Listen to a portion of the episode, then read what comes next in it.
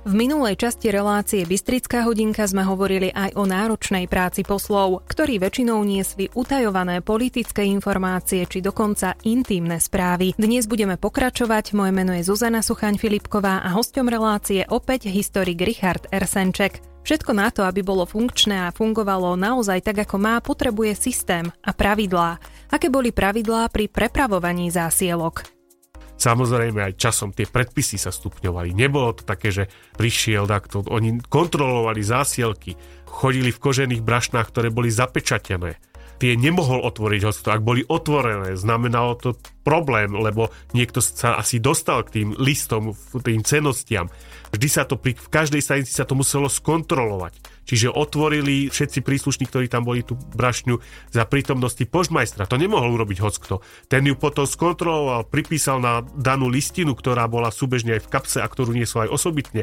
Čo vybral, čo vložil, zase to zapečatil. Ako bolo to poctivo robené. Čiže oni to zase spôsobovalo, že sa tá zásielka zdržovala trošku, ale preprava bola bezpečná, teda pokiaľ fungovala a pokiaľ e, neboli nejaké nepokoje alebo takéto nejaké situácie zvláštne. Povstanie Františka Rakociho II., ktoré vypuklo v roku 1703, bolo posledným zo stavovských povstaní a Bystrica si každé z predchádzajúcich svojím spôsobom užila, bola aj vypálená a proste si to prežila kde ako a nie väčšinou dosť dobre. Ale počas povstania Františka Rakociho II. sa stalo niečo nepredvídaného.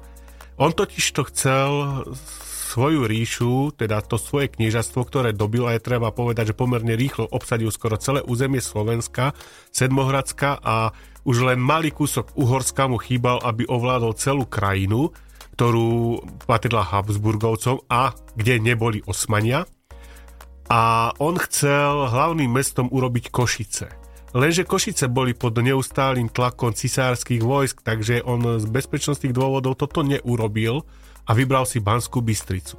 Banská Bystrica v tomto čase bola hlavným mestom celého kniežatstva a malo to byť síce dočasné, ale bolo to vlastne až do kapitulácie Rákociho povstania.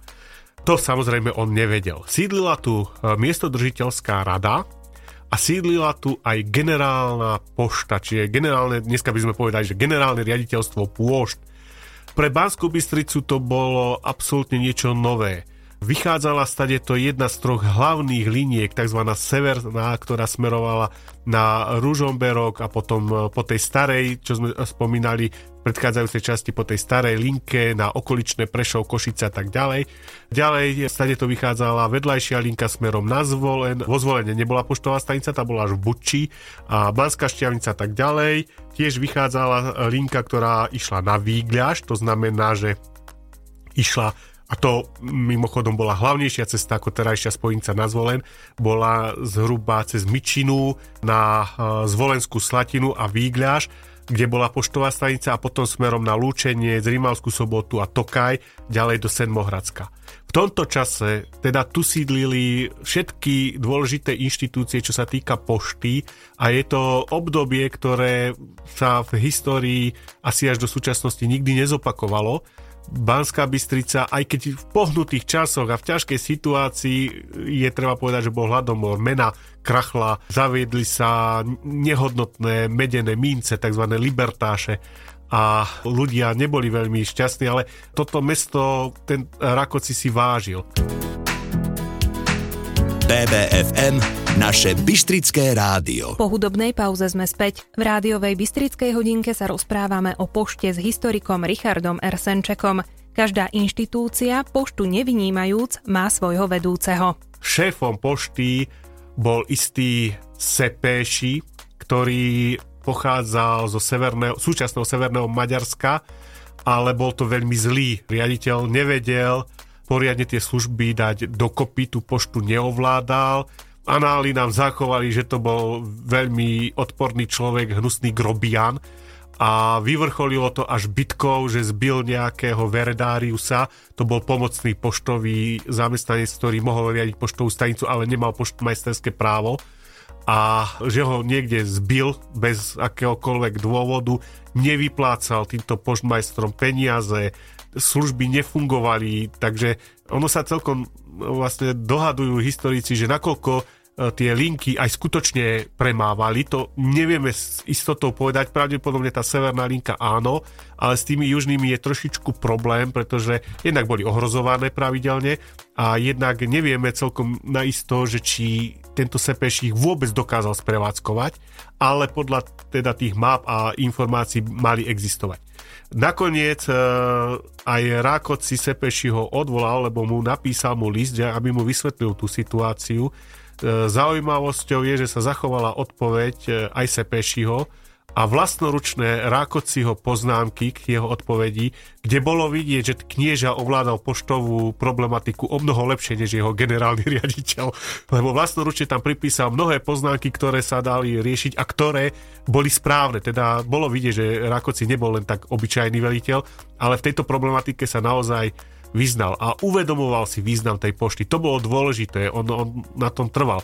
Nie, že by ostatní títo velitelia e, stavovských povstaní tú poštu podceňovali, ale predsa len Rakoci mal k nej iný postoj a dával jej iný význam a keby nebol porazený, kto vie, ako by to bolo, kto vie ešte, ako dlho by sme boli hlavným mestom, ak môžem v úvodzovkách povedať, vtedajšieho kniežatstva a vtedajšej celej krajiny, lebo tam už bol iba malý úsek. No ale Rákot si svoju víziu nenaplnil, potom toto povstanie, tak ako všetky boli porazené a z Bystrici pošta odišla, ako aj miestodržiteľská rada a už sa sem za Uhorska nikdy nevrátila. BBFM, naše Bystrické rádio. V nasledujúcich minútach sa v Bystrickej hodinke dozviete, kde fungovala prvá poštová stanica. Prvá poštová stanica vznikla v Banskej Bystrici roku 1756. Bolo to po pomerne zložitých rokovaniach a bolo to približne 45 rokov potom, ako tu fungovala Rákociho pošta. Čiže Bystričania zrejme mali v pamäti výhody tejto služby, ale nejakým spôsobom sa jej začas aj tak trochu ako keby bránili. Aspoň teda tie dobové dokumenty nevyplývajú ako tak jednoznačne, že by chceli tú poštu alebo nechceli. Samozrejme, oni mali zabezpečený ten posolský systém, pretože banské mesta mali prepracovanú túto službu, tak možno až tak nepociťovali tú potrebu tej štátnej pošty ale nakoniec e, tieto výhody prevážili a pošta tu vznikla. Prvý poštmajster bol, volal sa Bitter a bol to šlachtic, ktorý prišiel sem e, do Banskej Bystrici, získal tu domovské právo a začal teda podnikať v oblasti pošty. Pošta pravdepodobne sídlila tá prvá úplne v terajšom Turzovom dome, kde sa nachádza Stredoslovenské múzeum. On tento dom kúpil, je teda veľmi pravdepodobné, aj keď nemáme o tom jednoznačnú zmienku, že tá pošta naozaj aj sídlila tu, pretože sa zachovalo viaceré stiažnosti, že jeho kočiši, keď nemajú čo robiť, tak chodia s kočmi po meste a robia tam neplechu. Takže ho žiadala Mestská rada, aby skúsil týchto kočišov dať e, niekde za hradby alebo do okol mesta niekde, aby našiel iné miesto, čo sa pravdepodobne aj stalo. BBFM Naše Bystrické. Po hudobnej prestávke pokračujeme v objasňovaní toho, kde sídlila v minulosti pošta. Viac už opäť náš host, historik Richard Ersenček. Celkovo, kde a ako sa premiestňovala pošta, je pri Banskej Bystrici trošku záhadné. Vieme len e, také kuse informácie, že kde, kedy a ako asi sídlila.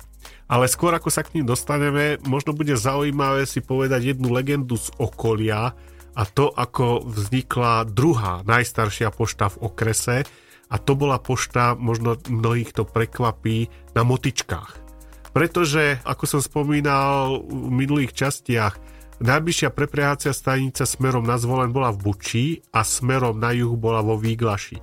To malo význam, ono muselo byť zhruba 3 nemecké míle, čo bolo asi 21 kilometrov No a tie stanice sú približne takto ďaleko. Ale do Ružomberka to bolo viac. A potrebovali preprehádzú stanicu, ktorá bola pred uh, priesmikom, ale nie terajším, ako sa ide cez Donovali, ale sa išlo cez Veľký Štúrec v tom čase. čo bolo inak zložitá cesta. Každý, kto túto cestu pozná, vie, že aj pre súčasníkov je pomerne náročný tento prechod. No a táto stanica tu teda vznikla z rozhodnutia štátu a jej požmajstrom sa tak povediac na silu stal kremnický požmajster Haraslen a on tam nechcel ísť. A zachovalo sa veľa listov, ktorých doslova vyplakával, že on tam nechce byť, že kde ste kde ma to poslali. A poprosil mestskú radu v Bystrici, aby, aby teda sa mohol presťahovať niekde, lenže zaujímavosťou bolo, že kým Banská Bystrica patrila pod riaditeľstvo v Bratislave, tak motičky už patrili pod riaditeľstvo v Košiciach.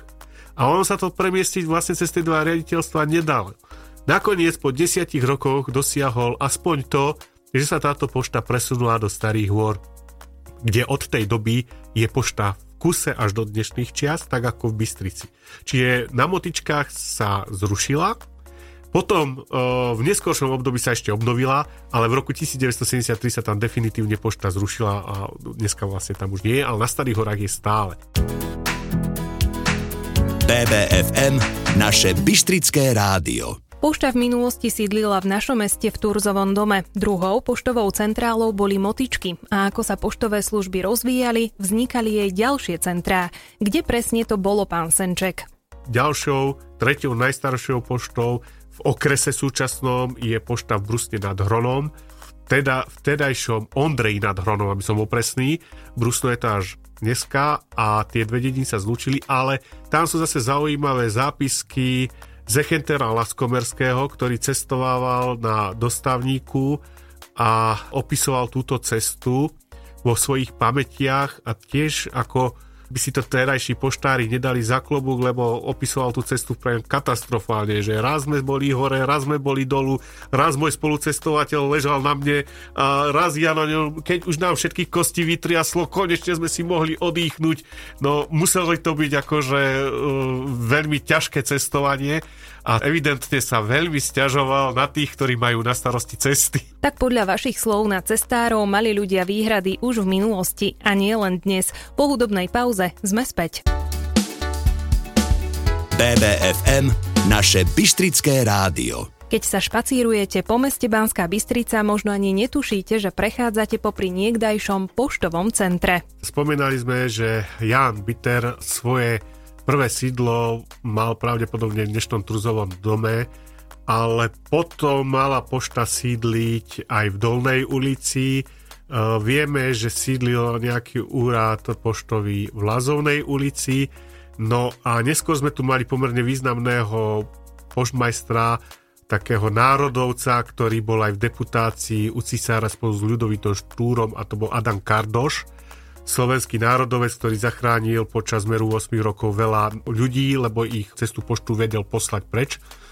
No a on eh, sa staral o poštu a to už mal sídlo na tedaj, terajšej Hornej ulici alebo Hornom námestí, ešte v tom eh, konci námestí Štefana Mojzesa tých miestach, ale my nevieme presne ani od ktorého roku, ani kde presne to bolo, len dohadujeme sa akože podľa toho, že je veľmi pravdepodobné, že to mohlo byť tam, kde on mal teda to trvalé bydlisko, to vieme, kde zhruba mal, že asi aj tam prevádzkoval tú poštu. Nemusí to byť však 100% pravda.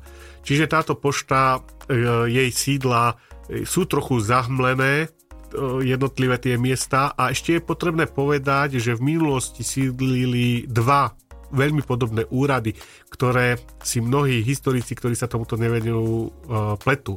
Totiž to bol telegrafný úrad a bol poštový úrad to boli dve samostatné inštitúcie. Oni sa až neskôr zlúčili do pošty a v našom meste boli obidva.